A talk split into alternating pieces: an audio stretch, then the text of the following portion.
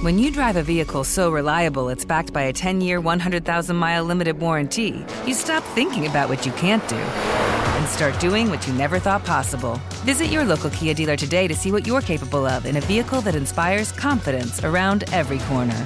Kia, movement that inspires. Call 800 333 4KIA for details. Always drive safely. Limited inventory available. Warranties include 10 year 100,000 mile powertrain and 5 year 60,000 mile basic. Warranties are limited. See retailer for details. More Than a Movie is back with season two. I'm your host, Alex Fumero, and each week I'm going to talk to the people behind your favorite movies. From The Godfather, Andy Garcia. He has the smarts of Vito, the temper of Sonny, the warmth of Fredo, and the coldness of Michael. To the legend behind La Bamba, Lou Diamond Phillips. When I walked in, I didn't think I had a shot at Richie because John Stamos' picture was already up on the wall. Listen to More Than a Movie on the iHeartRadio app, Apple Podcasts, or wherever you get your podcasts. Hi, I'm Michael Rapaport. And I'm Kibi Rapaport. And together we're hosting Rapaport's, Reality, Podcast. We have a passion for reality TV, and we're inviting you into our living room. We're dissecting the drama and we're giving praise to the single greatest form of entertainment on television today. That is right. Reality TV is the greatest form of entertainment on television today. Listen to Rapaport's Reality with me, Kibi Rapaport. And me, Michael Rapaport, on the iHeartRadio app, Apple Podcast, or wherever you get your podcast. Welcome to today's edition of the Clay Travis and Buck Sexton Show podcast. Go time here on the Clay and Buck Show, everybody. Welcome in. Thanks for joining the Clay Travis and Buck Sexton Show. Appreciate your time, and we have a lot to discuss. Uh, the situation in Ukraine, we'll talk about at bottom of the hour. A 370 foot Russian landing ship uh, reportedly blown up by a Ukrainian missile. And there's also on the front page of the Wall Street Journal an assessment from NATO about how many Russian troops have been lost. This conflict is uh, really escalating. We'll have Bridge Colby, formerly of the Pentagon under Trump, to talk to us about that. Senator Marsha Blackburn, who had, I think, the single most memorable and now viral moment of questioning of uh, Ketanji Brown Jackson, the Supreme Court nominee, she'll be joining us during the uh, second hour of the program. And then because of New York City's change in the vaccine mandate situation, which we're going to dive into here with Clay in a moment, touches on the sports world a lot too. Uh, our buddy Joe Borelli, the city councilman from Staten Island, the sage of Staten Island, as I call him, is a great guy. He'll be joining us third hour talking about NYC and how not just New York City, but also the Biden regime is trying to message and position with the end of the COVID vaccine and mask mandates for now. Remember, it is always temporary. And with that in mind, wanted to start off with 10 airline CEOs. 10 airline CEOs have written a letter to Joe Biden, specifically citing the drop in cases and the different period of time now with regard to the, uh, the COVID situation and how there needs to be an end in April 18th, I think is when it expires. The interstate travel based vaccine, I'm sorry, mask mandate for interstate travel. So Amtrak, planes, you name it. 10 airline CEOs are coming out to say, have written this and signed their names to this letter to the Biden regime. Clay, they're saying, look, we're in a different place now. They had, I mean, there's just some fascinating parts of this. They had over 6,000 unruly passenger incidents last year involve over 70% of those are mask issues, meaning yes. passengers who get agitated about this. And I just want to put out there, there are two aspects of this policy that have always just shown us how stupid it is. One is it is not a mask up policy. It is officially, and you hear this when the announcement comes out, a mask up between bites policy. There's zero science to justify this. And then there's the filtration systems on the plane. Do you think the Biden administration will finally take its hand off the throat, off the face of the American people when it comes to flying? Well, so let's break this down for everybody. Remember, this was set to expire on March the 18th. And then the Biden administration extended it for at least another month. So it goes till April 18th now.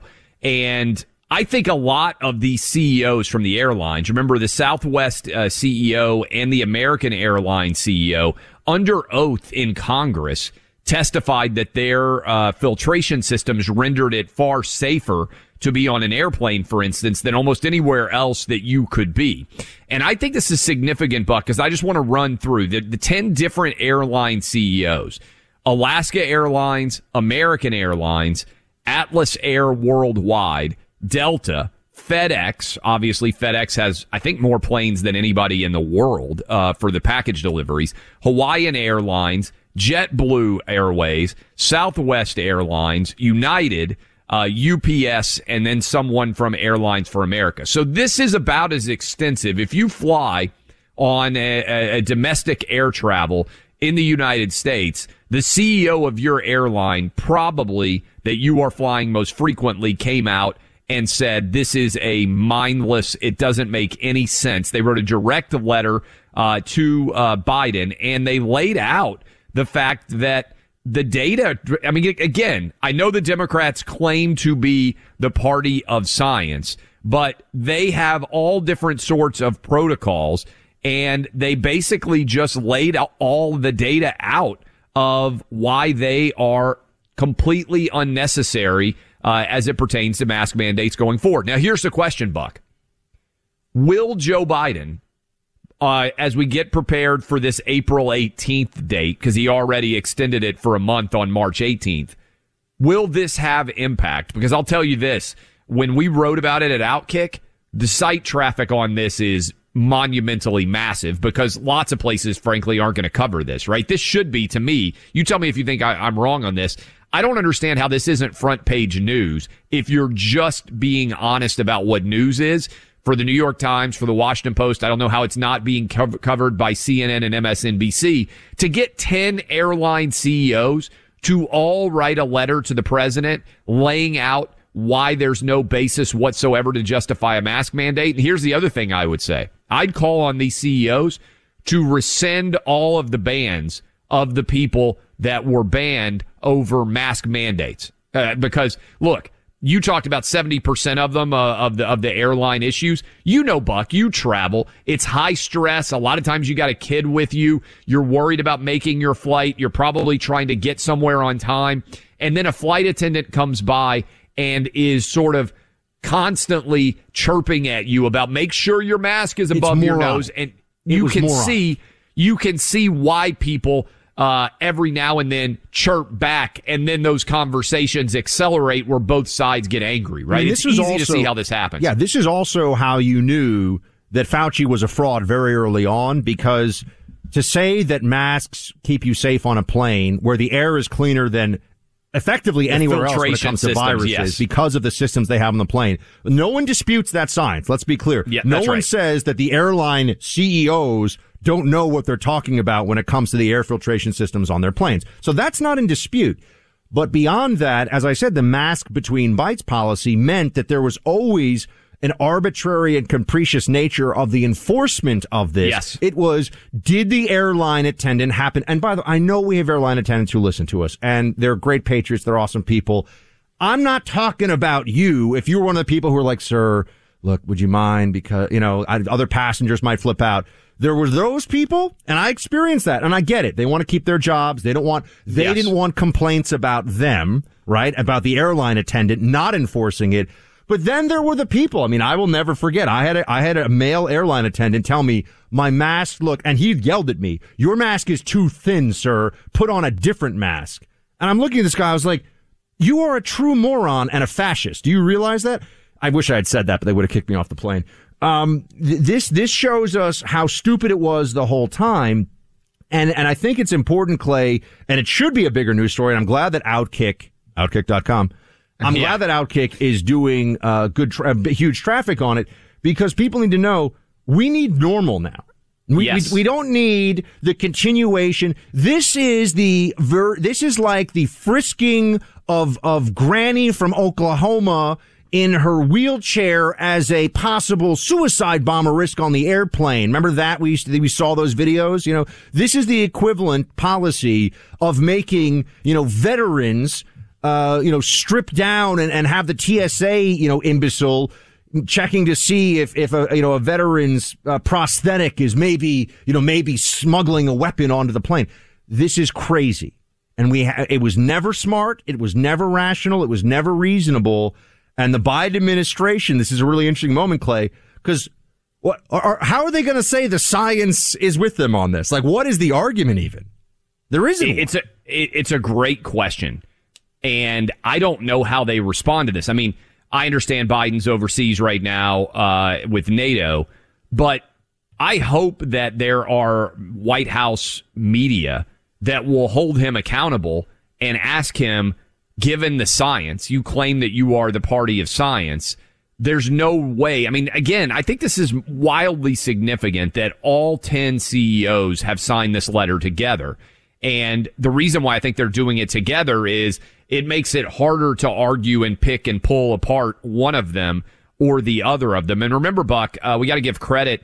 There are uh, a lot of different airline pilots now who have filed a lawsuit uh, arguing that the CDC doesn't have the authority to continue to implement this policy as it pertains to uh, air travel. And also, I think it's significant that the Senate, by a 57 to 40 margin, if I'm not uh, mistaken, which is given where we are a 50-50 era where there's almost no bipartisanship. Remember, Mitt Romney was the only imbecile who voted uh, against yep. the uh, Republican who voted against uh, the mask mandate being lifted. This is pretty significant when you put all that together.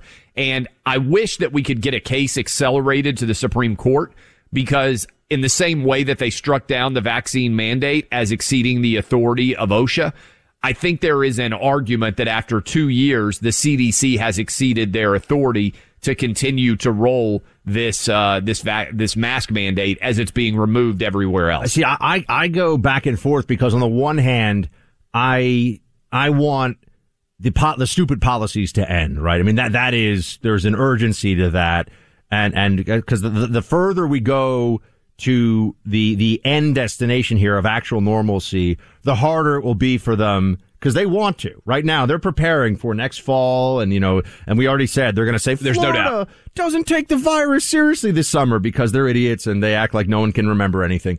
Uh, I, I, we have to get to total normalcy now so that it makes it harder for the pendulum to swing back to lunacy. Fauci's not done. You know, there, there's going to be this whole effort and I, I, think that that's why the mask mandate on the planes is, is such an important fight for us to have. And I, I also think, uh, Clay, you know, we're, we're seeing more and more people recognize it's, it's slow, but it is growing.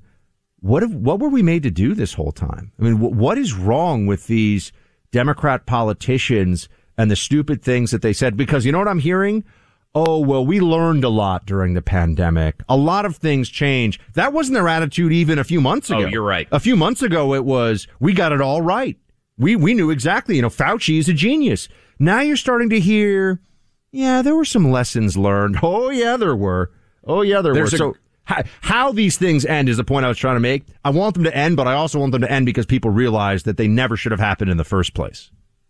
That's important. And also, don't allow this to be one of those things where you swing back and forth, right? When we end the mask mandate on airplanes, I want to drive it into the ground so that it never comes back because the data tells us just just go ahead and, and, and star this segment of the show.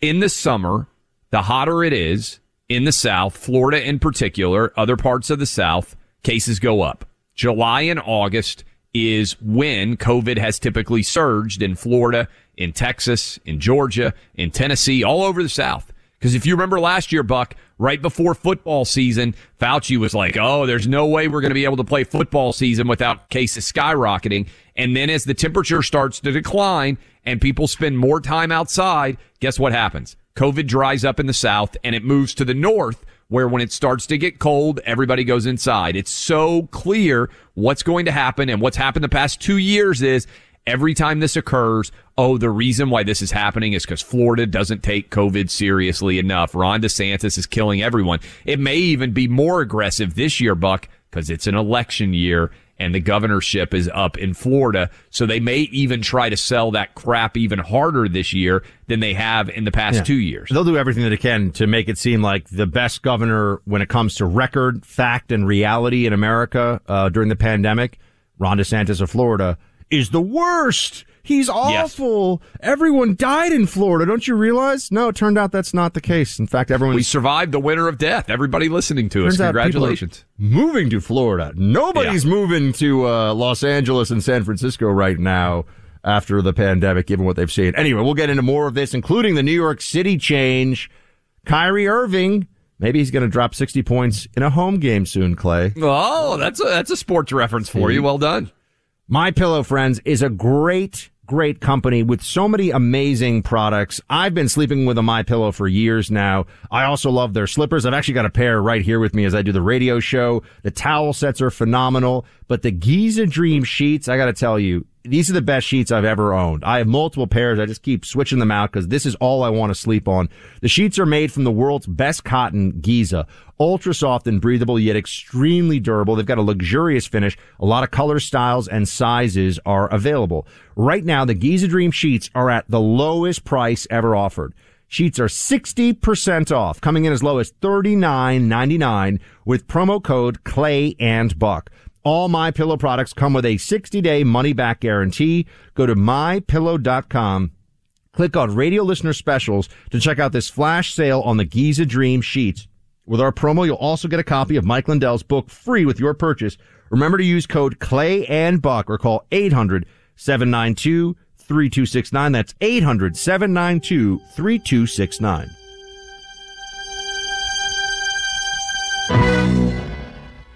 When you drive a vehicle so reliable it's backed by a 10 year, 100,000 mile limited warranty, you stop thinking about what you can't do and start doing what you never thought possible. Visit your local Kia dealer today to see what you're capable of in a vehicle that inspires confidence around every corner.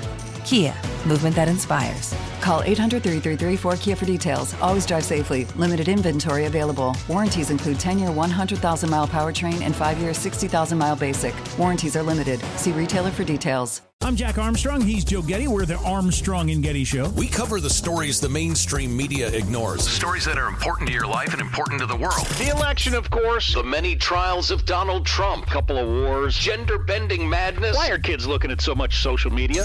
And we bring you the stories the mainstream media is on, but we do it without the left wing media spin. Listen to Armstrong and Getty on demand on America's number one podcast network, iHeart. Open your free iHeart app and search The Armstrong and Getty Show to start listening. Hi, I'm Michael Rapaport. And I'm Kibi Rapaport. And together we're hosting Rapaport's, Rapaport's Reality, Reality Podcast. Podcast. We have a passion for reality TV, and we're inviting you into our living room. We're talking tea, we're dissecting the drama, and we're giving praise to the single greatest form of entertainment on television today. That is right. Reality TV is the greatest form of entertainment on television today. Here are some examples of what you'll hear from us on Rapaport's Reality Podcast. This is where we discuss all things reality TV, all things popular culture, and a little bit of Rapaport's reality, the reality of bit. us. We're a figuring out. And if we had been recording these last four or five days, Ooh. It, it would have been, Ooh, would have been the podcast juicy. would have taken a, a, a left turn. Listen to Rapaport's reality with me, Kibi Rapaport. And me, Michael Rapaport, on the iHeartRadio app, Apple Podcast, or wherever you get your podcast. Welcome back to the Clay and Buck Show. The war in Ukraine rages on, and Russia is taking heavy losses. There's also been a 370 foot long troop transport ship that reportedly got hit with an anti ship missile, and uh, no no word on casualties yet on the Russian side. But this this war is not like anything we've seen in many decades. Um, we also have 100,000 refugees that the Biden administration from Ukraine that the Biden administration is now saying it will take in 100,000 refugees from this war into the United States. So in many ways, this war is going to affect us here at home. It already is. What's, what's going on here? How's the Biden administration handling it? We've got Bridge Colby now with us, co-founder and principal of the Marathon Initiative, former Deputy Assistant Secretary of Defense for Strategy and Force Development and author of The Strategy of Denial, American Defense in an Age of Great Power Conflict. Bridge, great to have you back. Great to be with you. What are you seeing right now in terms of the uh, from a purely military, we'll get into the Biden response. He's over in Europe and all that in a moment, Bridge. But from a, from a military assessment, you know, order of battle and how this is playing out perspective, how, how is this going from the Russian perspective? How is this going the defense from the Ukrainian perspective based on perceptions and, and, and troop losses and everything? Sure. I mean, I think as you said, it's it's you know the biggest war in the European continent since since the Second World War, and it has turned into something like a slugfest. I mean, I think a lot of us, including myself, have been surprised by how the Russians not only haven't done as as well, it would at least seem at this point. Although there's a lot, there's reason to be skepticism about some of the war reporting, but they they haven't done as sort of well as we would have expected in the beginning. Part of that seems like probably because my guess is that it's from the top, from Putin. They try to sort of coup de grace, take out, you know, decapitate Zelensky, and the, the the the state would fall apart. And they've been surprised, as we all have, I think, by the ferocity and the vigor of the Ukrainians fighting for for hearth and home, fighting for their own country. And that has really led to, and now they're kind of devolved into a slugfest, which is sort of the traditional Ru- Russian way of war is artillery, clear the place out, and just win by by mass and saturation. That's where we seem to be going. That said, the Russians, you know, the, they've seemed to have had, been having difficulty. Th- There may be more difficulties coming out. They have been making some progress, particularly in the south. So I think the jury's sort of still out, and we don't see the Russians relenting at this point. So definitely too early for a victory lap. Bridge, uh, appreciate you coming on with us. I was reading NATO estimates of Russian casualties, particularly the dead. Uh, their report is pretty wide ranging in terms of its scope. They say between seven and 15,000 Russian soldiers are dead, around 40,000 or so wounded. How accurate do you think these estimates might be? And what sort of numbers would have to occur for Russian forces due to losses to decide not to continue their advance? Well, I mean, I think it's a pretty big range. It strikes me as plausible. I mean, this is high intensity warfare. I mean, these are extremely lethal munitions that are being employed. And, and, you know, we've seen the Russian forces, we've seen these reports of Russian general officers and senior field grade officers get, get killed. So that it strikes me as in the right order of magnitude. I'd be surprised if it was substantially lower than 7,000. I mean, it's a real, a real, you know, beating on both sides you know, I, there's a rule of thumb that maybe, you know, if a combat unit loses a third of its strength, it starts to fall apart. Um, I, I would be surprised to find the Russians just kind of give up and go home. It's possible. But, you know, the Russians, it appears that they're bringing forces from other theaters, even more. They had 190,000 or so, I believe, to start.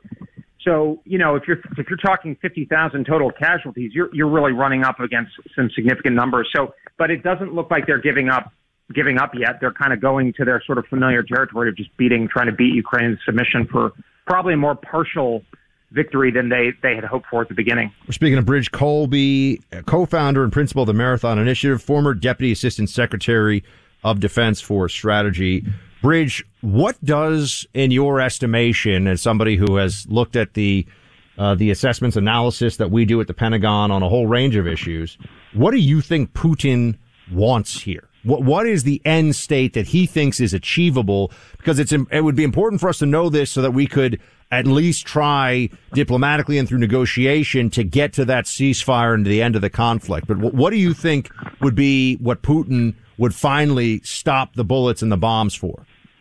Well, I, I mean, I think that's the right way to think about it. It's probably variable. I mean, he probably was looking for something much bigger at the beginning and hoping that he could get it. It, and and you know the key is is that the battlefield's going to determine a lot of this. And my partner, uh, you know, brilliant strategist and former Trump State Department official Wess Mitchell had a piece in Foreign Affairs laying out what this might look like, a kind of what he calls a fortified Ukrainian neutrality, which I think is kind of what what we want Putin to be forced to accept.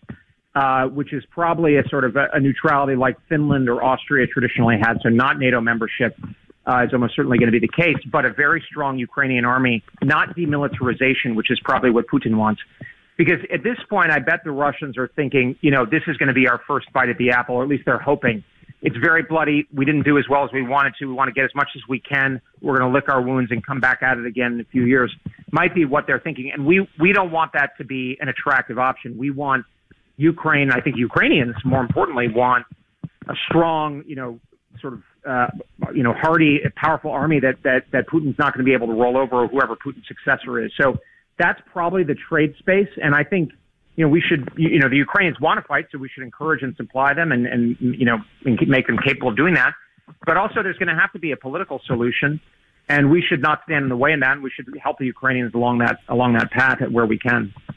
Bridge, we're one month in uh, officially right now. How much longer does this go in your mind? If you were setting the range of how much longer the process, as we have seen it for the last month, is likely to continue, what to you makes sense? Well, I think there's a couple possibilities. I don't think the intensity of the, the first month can be sustained. I mean, we've seen reports that the Russians are running out of, you know, key munitions very quickly, and they're even using potentially hypersonic munitions, maybe even because they don't have enough of the normal kind. So it's going to take time, even on, you know, with Russian industry to, to reconstitute, regenerate that. So what we could see is either, you know, a ceasefire of some kind would be the ideal on favorable terms for the Ukrainians. An alternative, though, might be a kind of protracted conflict where you know you might see a lull in the fighting for months or even a year, and then and then a resurgence, uh, you know, a more intensified version of what we've seen in eastern Ukraine. That would be a, a, a bad outcome. Wouldn't be the worst outcome, but I think that's probably the the space that we're looking at. Bridge, how do you assess the Biden administration response to this invasion? I mean, I feel like it's clear there was a failure in a sense that the invasion even happened. We didn't, uh, outside Right. forces powers weren't able to prevent that. But since the invasion has started, uh, are they, what are they doing right? What are they doing wrong in this White House? Well, look, I think the fundamental thing it is, and I, I don't think this is churlish. I think this is important. I mean, this is an epic failure of American policy and Western policy, presumably, and I think it's untoward to be sort of taking victory laps at, at this point. in Any respect, there are three million refugees, tens of thousands of people are dead. This was not the goal of American policy. It wasn't the Amer- goal of American policy under the last administration, and not under this administration. This is a big failure. It's the largest war in Europe, and there's a very real chance of very serious escalation. We're not at the end of this path by a long stretch. Since the invasion, I think the administration does deserve credit in some areas. I mean, unlike some of my fellow Republicans, I do think we need to take seriously the fact that, or Democrats too, that you know Putin has a very large and sophisticated nuclear arsenal. It's larger and more sophisticated than ours. And the only thing standing between us and a Russian nuclear attack is Vladimir Putin's incentive structure. So the administration does deserve credit on that front. They have been, I think, behind the curve, again, before the invasion in supplying things like javelins and other really important military equipment. You know, I'd say the lesson here is not sanctions. It's not allied unity. What's stopping the Russians is Ukrainians fighting. What, you know, the title of my book, Strategy and Denial. This is the lesson is if you want to stop aggression, you got to be able to fight for it. It's not sanctions. It's not condemnations by the G7. Putin would be rolling all the way to the western border if that's all he faced, but he's not. He's facing these tough Ukrainians fighting for their country. Not fighting, by the way, for the rules-based international order. They're fighting for their country. They're fighting for a kind of popular nationalism. So great on them, and we should supply them. But you know, I do think the administration could do more, you know, on on supplying and moving quickly. But I also think they have been right not to push too far because, you know, look, the Russians are not Saddam Hussein's Iraq. They're not the Taliban. I mean, these guys can really hurt us. So we've got to be careful to thread that that needle, uh, you know, and and achieve our goals and help the Ukrainians without precipitating, frankly, World War III. Bridge Colby, The Strategy of Denial, American Defense in an Age of Great Power Conflict is his book. Highly recommend it to you. Bridge, great to have you, my friend. Thanks for joining. Great to be with you. Volatile stock markets and shaky world events are not good for your savings account, your portfolio. Not good for mine. Man, it's been rough. If you're focused on the long-term value of the dollars that you've saved up, that you've saved for retirement, having a portion of your savings invested in gold is a good thing. It's a smart thing to do. I use the Oxford Gold Group for my gold purchases. They've made it so you can have real gold and silver delivered to your home. It's gold or silver you've purchased. Now you can easily take delivery and hold and store it safely. Same kind of thing can happen with your IRA or 401k. Real gold and silver into your retirement accounts. It's just a good idea. Take action. Remember, gold and silver traditionally hold their value, especially when markets decline or fail. The Oxford Gold Group is the industry leader in precious metals. Their prices are the lowest on the market. They'll beat any competitor's price on precious metals like gold.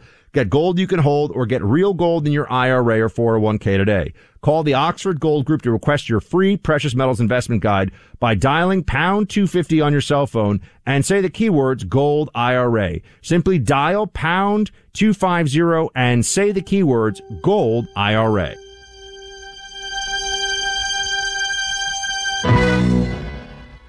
Welcome into the Clay Travis and Buck Sexton show. Third hour of the program. Are the remaining COVID rules just for the peasants? The left thinks so. The Democrats, the Biden regime, the Fauciites.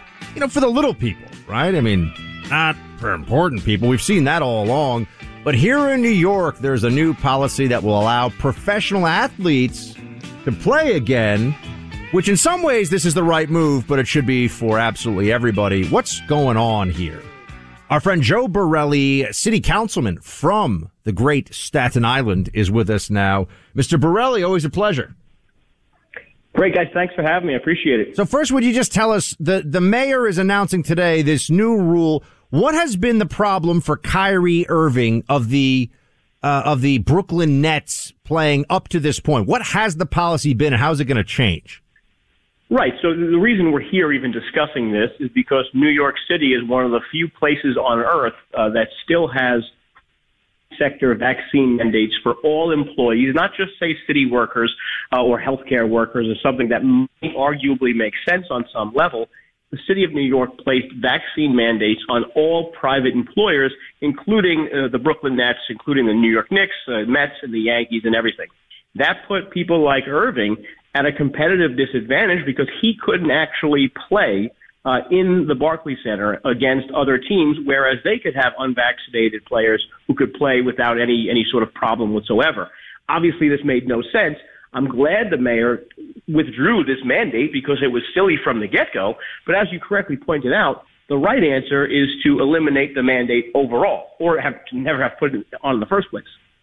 Yeah, Joe, I appreciate you coming on. This is Clay, and uh, obviously I come from a sports background, so the absurdity of this, by the way, Kyrie Irving could go watch Duke and Virginia Tech play at the Barclays Center. He could go watch the Knicks and the Nets play. He could sit on the front row as a fan, have a beer, not wear a mask, hang out, but he wasn't able to play in the games. It made no sense. It needed to be rectified. But as you rightly point out, there are a lot of firemen. There are a lot of police officers out there, many of whom are listening to us right now in the New York City area who are saying, wait a minute. Why should the Mets, the Yankees, and star basketball players get a different vaccine mandate requirement than the rest of the public?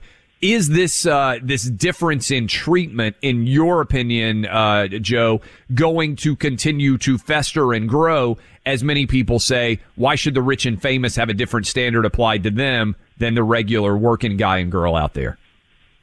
Clay, uh, I have spoken to progressive colleagues of mine who have been COVID crazy from the get go. And this is actually the straw that broke the camel's back, where they can't understand why we have two classes of people. Like you pointed out, we fired 1,400 people, our teachers, our firefighters, our EMTs, the, the guy who cuts the grass in the parks, for goodness sakes. Uh, and we're allowing this system to exist where fancy people don't have to do it. What about the ushers in the same arena? What That's about the ticket punchers? What about the hot dog vendors? What about all the regular people that rely on their job in the Barclays Center who aren't fortunate enough to be NBA players? I mean, this is really, really a, a system uh, of discrimination between people based on their income and their elitism and their status. It's unfair. The mayor should just cut it and, uh, and eliminate it for all people and rehire our, our employees immediately and even maybe give them some back pay. We're speaking to our friend Joe Borelli, city councilman from Staten Island here in NYC. And uh, Joe, you know, you as somebody who works in and knows New York politics like the back of your hand, I mean, you get to see, you know, the inside of the Politburo, shall we say? I mean, you're familiar with the feelings, the sentiments of some very far left legislators, elected officials, et cetera, uh, in the, in New York and in the tri-state area. And I'm just wondering, do, did any of them, cause, you know, you're saying that they finally, this broke the camel's back, so to speak, that there are clearly, if you're Kyrie Irving and you're really important because the Nets apparently may or may not get into the playoffs, Clay, I'm seeing. And so, you know, he's got to win some, got to win some games. If you're really important, you make a lot of money, you have a different set of rules. Fine. But Kyrie Irving was able to sit in the stands recently at the Barclays Center for, I believe it was a Nets Knicks game, but he wasn't able to play. And other teams, players who were unvaccinated were allowed to be on that floor playing. Do any of the like libs in this, in the city council or, or state legislature anywhere that you know, do they think that was normal or made any sense? I mean, that had to be crazy too, right? No, I mean, if you're looking for logic in the vaccine policy as it was administered to professional athletes, Uh, you, you will never find it. You'll never find it on the on, on, on conservatives, from from liberals, from anyone or even anyone knowledgeable on public health policy. There was never a, a, a rationale to do this that actually protected people. But look, it goes even deeper than that. Uh, why progressives are starting to, to, to, to come back around on this? It goes deeper because upper middle class people or rich people who work even in finance, uh, in insurance, on Wall Street, things like that. Those people, if their companies were happy with them, if they were earning money for their for their stock desk, their trading desk, the companies weren't firing them. They were letting them work from home. It's only the poor people. It's the guy selling hot dogs in Manhattan. It's the guy at the at Taco Bell in Midtown. Uh, it's the person who's a doorman. It's the person who's a maid in a hotel those are the people that could not just work from home, even if their company was happy for them. And those are the people that are leading us, New York City, to have an unemployment rate that is double the national average. COVID hit everyone. The recovery has not hit everyone. And it's only, not coincidentally, in places like this where we have an extreme private sector vaccine mandate, uh, where we still see uh, the lack of a return of private sector employment. Joe, do you buy in that the reason why the mayor changed this, because he kept saying, I'm not going to change the rule for Kyrie. I'm not going to change the rule for Kyrie. We don't know exactly which uh, Yankees and Mets players were involved, but there's a lot of rumors that many of them were superstars. Is because the mayor had uh, received a lot of political contributions, uh, allegedly from some of the ownership group of the Yankees and the Mets and that given the fact that baseball is played outdoors, he wasn't willing to suffer the slings and arrows of the response over this. Break down why suddenly, after arguing for several weeks since he took over, I'm not going to change the rule for Kyrie. I'm not going to change the rule for Kyrie. It's awful amazing that he suddenly changed the rule just in time for Major League Baseball season to start. I, I think it's more about no longer passing the sniff test than, than any sort of uh, corruption or anything like that. Because in truth, if you think about who supports uh, New York City mayoral candidates, it's actually the municipal labor unions more than anyone else who was bankrolling people like Eric Adams. And those are people that actually faced firing, and some of their members did get fired. So I think it's more about his public perception of, of looking silly. Uh, it's more about uh, you know having uh, the, the continuous reason for the Yankees losing and the Mets losing because Eric Adams wouldn't let so and so. And that would have been an right. unbelievable story, by the way, if the if we had seen all those players not able to play in New York and the re- outrage that would have ensued. It, sounds like they would have practically had to call some fans in and be like, "Hey, who's going to be at third base?" I, mean, I don't even know how. I honestly don't even know how it would have worked roster wise, depending on how many guys weren't eligible to play. Joe, are you a Yankee or a Mets fan? Which one? I, I thought you were going to ask me to play third base. My God, no, I'm, I'm a Yankee fan. Uh, but but look, I, I'm more of a Ranger fan than anything else, and, and, and some of the leagues were able to adapt, as you pointed out. But I think when you're talking about a, a depth chart that would have included some major, major big money players, yeah. nobody wanted to bear the embarrassment of being the reason why the Mets happen to stink this year or the Yankees happen to stink this year. Wait, by the way, Joe, we're speaking to Joe Borelli of the New York City Council. So, is there already discussion about getting rid of the? You know, it's hard to keep up. I live here and I've been subjected to it. You know, Clay gets to live in freedom and happiness in Tennessee. Freedom, I have to deal with the yes. madness in New York, uh, as you do. Uh, are they going to get rid of the, you know, the the lingering private sector vaccine mandate rules? Like, where does that stand? Well, as soon as I get off the phone with you, I'm going to leave my office in City Hall, go across the rotunda to the council chamber, uh, and give a speech and ask for support from council members who've told me privately, and I'll call them out if they don't speak publicly, but have told me privately that enough is enough. This is over. The pandemic is over. It has passed us. We should be. And way, New York shouldn't be celebrating any of its mandates because when you look at the data from this city and this state compared to other places, we actually were not a leader on COVID. We did worse than most places who had minimal uh, and in some cases extremely minimal mandates in place. So we shouldn't be really celebrating our success. We should be celebrating the fact that we're over it, uh, and we'll see how it goes. We'll, we'll see what they say. Joe, I want to ask you about the 1,400 people you said who lost their jobs, who were uh, for not for refusing to get this COVID shot. You said you'd like to see them rehired and, and maybe even get some back pay. I agree with you 100%. What sort of recourse do those employees have, the men and women who aren't making a lot of money? They're not Kyrie Irving. They're not Yankees and Mets superstars. uh, but they were willing to stand for the courage of their convictions and not be forced to get this COVID shot. What sort of recourse do they have now? Look, unfortunately, the rules get more complicated when you're talking about the employer, in this case, the city, and, and, and Yep. de facto the mayor, uh, making rules for their own employees. There's a lot more leeway for employers to do that to their own people. Um, but when, when, when it becomes a mandate and it becomes arbitrary and capricious, which now there's no rationale to say it wasn't both of those things, they do have recourse. We lost some lawsuits, uh, you know, fighting for these workers for a number of reasons. Um, uh, in some cases, because the, the unions themselves conceded as a negotiating point. In other cases, because uh, you know, simply the mayor had the power to do that. Now, with this Kyrie Irving, I'm not sure if they fully thought out the legal ramifications that would come if these people are not reinstated. Joe, before we let you go, uh, Clay made me fill out my first bracket this year. He he shamed me into bracketology. Can you believe, by the way, Joe, that he's never filled out an NCAA tournament bracket in his life? You wouldn't have done well on Staten Island, Buck. This is this is uh, you know. There's a big underground bracket uh, mob going on right now uh, in the in the fifth. Well, borough. well, so far I got to say, my beloved Villanova Cougars are looking No, great. no, no. You like Cougars, but they're the Wildcats. Well, yeah, Cougars. Hey, th- th- those are nice too. Wrong but cats, the wrong Wildcats. cats, Joe. I mean, I don't, I, don't think, I don't think that was a Freudian slip, by the way. I love the Wildcats, the Villanova Wildcats. Joe, who do you have to win the whole thing? I, by the way, I, I am so caught up in the St. Peter's fervor because I know, they it's have impressive. been this small college right next to Staten Island. You know, a lot of my friends had gone there over the years, so I can't see much beyond them, uh, and I'm pulling for them 100%. So people listening probably are, are supporting them as well. So all I'm going to say is go St. Peter's.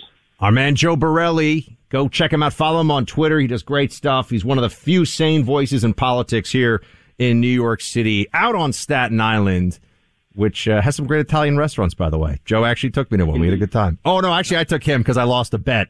I lost a bet. This is true. Yeah, that's right. That happened. Joe, thanks so much, man. Thank you, guys. Looking forward to cashing our bet too, Buck. I mean, Clay, look- I've been just- doing my research on great, fantastic steakhouses in New York City. I just want you, I just, you know, want you to get ready for when I order the Chateau Lafite and the waiter says, I don't "Are even you- know what are that you, is." Are you sure? I'm going to say, well, Clay's paying, so, you know, of course I'm sure. No problem. Look, guys, it's spring. Lose the long underwear and the winter clothing. Give yourself and your wardrobe the upgrade you need, courtesy of Tommy John. Without question, Tommy John makes the most comfortable, well-designed underwear and loungewear for guys and women, too. Once you wear Tommy John, you'll know what we mean and why we make such a big deal about this gear. When you're wearing Tommy John, you're that much more comfortable, so you can do everything better. With dozens of comfort innovations, once you've tried Tommy John underwear, you're never going back. This brand manufactures a fabric that stretches to fit your body well, but still has a wicking element that keeps your body cool. Every item is designed for comfort and wears well wash after wash. Once you own it, this is the underwear and lounge loungewear you're going to be wearing day in and day out. Everything else is going to go to the back of the pile or the drawer. I'm telling you, I wear Tommy John every day. I absolutely love this gear. With over 17 million pairs sold, men across America love their Tommy John underwear. And every pair is backed by Tommy John's best pair you'll ever wear or it's free guarantee. Get 20% off your first order right now at TommyJohn.com slash buck. Go to TommyJohn.com slash buck today for 20% off. See site for details.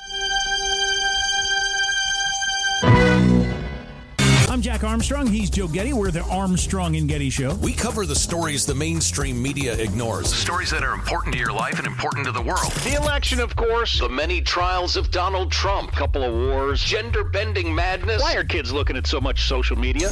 And we bring you the stories the mainstream media is on, But we do it without the left wing media spin. Listen to Armstrong and Getty on demand on America's number one podcast network, iHeart. Open your free iHeart app and search the Armstrong and Getty Show to start listening. Hi, I'm Michael Rapaport. And I'm Kibi Rapaport. And together we're hosting Rapaport's Reality Podcast. We have a passion for reality TV, and we're inviting you into our living room. We're talking tea, we're dissecting the drama, and we're giving praise to the single greatest form of entertainment on television today. That is right. Reality TV is the greatest form of entertainment on television today. Here are some examples of what you'll hear from us on Rapaport's Reality Podcast. This is where we discuss all things reality TV, all things popular culture. And a little bit of Rapaport's reality, the reality of bit. us. We're a little figuring out. And if we had been recording these last four or five days, Ooh. it, it would have been, Ooh, would have been the podcast would have taken a, a, a left turn. Listen to Rapaport's reality with me, Kibi Rapaport. And me, Michael Rapaport, on the iHeartRadio app, Apple Podcast, or wherever you get your podcast.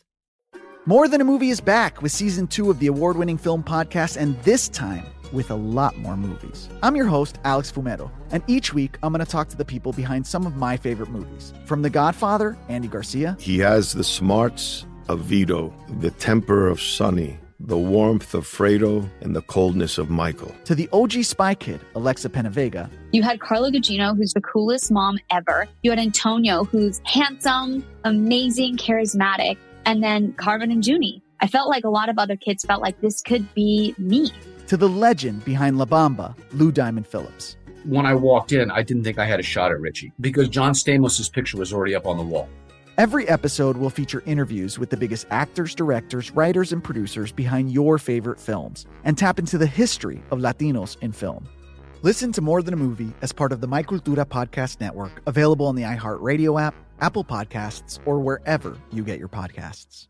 Welcome back in, Clay Travis Buck Sexton Show, closing out the Thursday edition of the program. Hope you guys have enjoyed it. We certainly have. Want to make sure you subscribe to the podcast. You can go check out so many different of our conversations today, including guest Bridge Colby on the situation on the ground in Ukraine, Marsha Blackburn on the Ketanji Brown Jackson hearing, and her super viral question to uh, asking KBJ to define what a woman is. Joe Borelli, Staten Island, New York City councilman, uh, discussing the decision to allow all of the athletes suddenly, even if they're unvaccinated, to be able to play.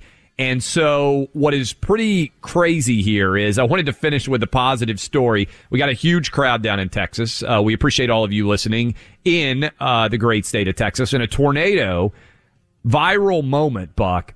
A tornado came through and caught a red pickup truck. If you haven't seen this video, it's pretty incredible.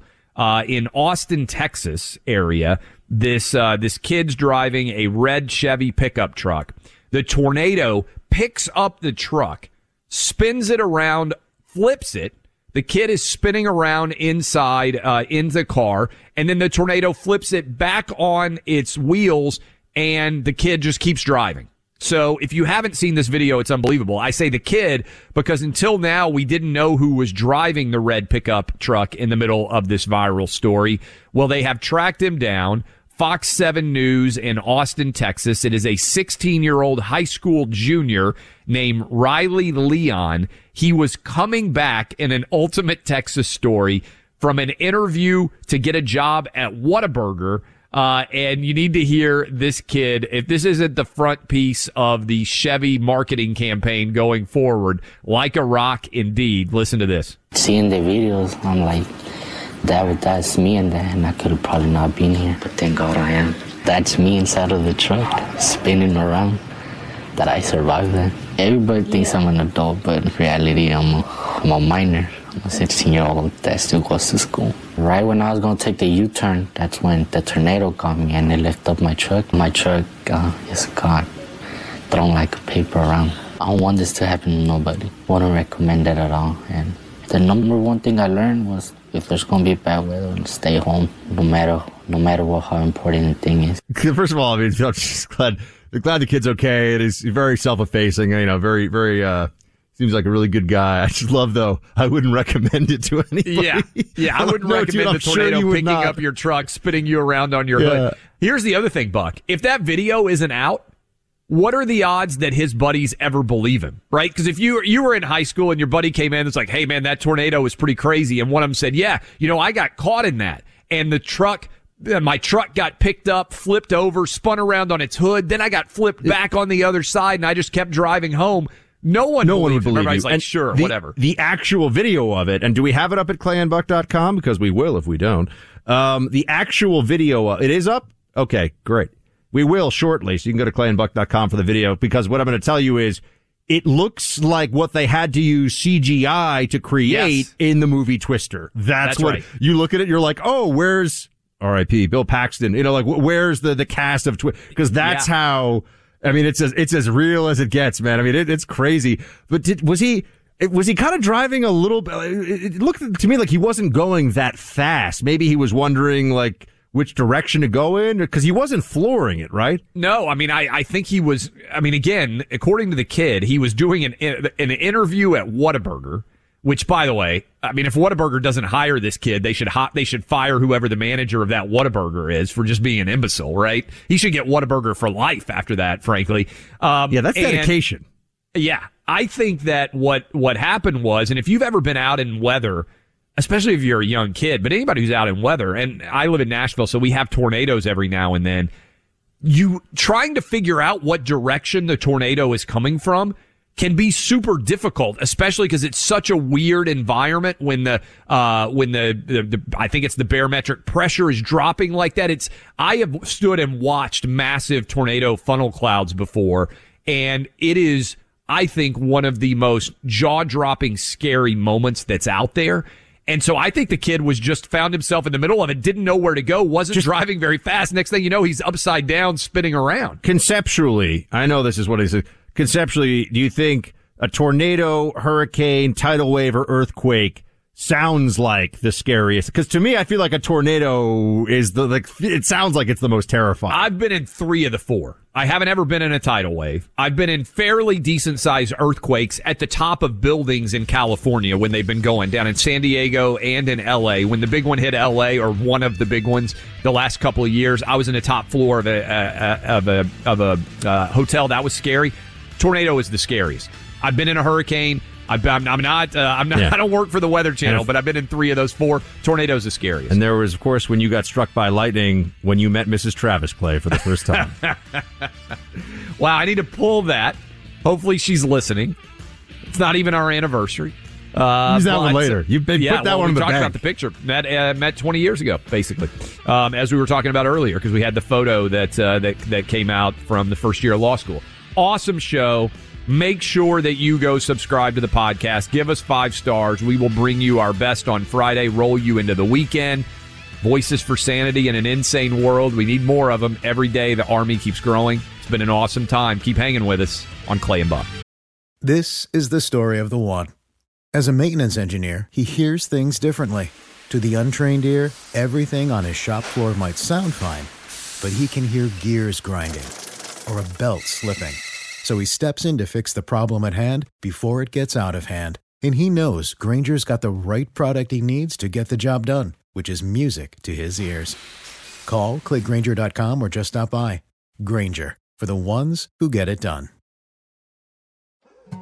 More Than a Movie is back with season two. I'm your host, Alex Fumero, and each week I'm going to talk to the people behind your favorite movies. From The Godfather, Andy Garcia. He has the smarts of Vito, the temper of Sonny, the warmth of Fredo, and the coldness of Michael. To the legend behind La Bamba, Lou Diamond Phillips. When I walked in, I didn't think I had a shot at Richie because John Stamos' picture was already up on the wall.